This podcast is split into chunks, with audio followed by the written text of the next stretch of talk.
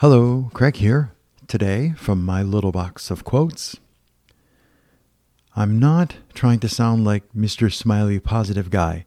That guy ignores the hard truth.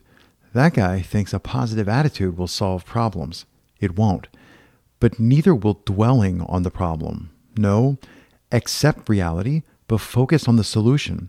Take that issue, take that setback, take that problem, and turn it into something good. Go forward.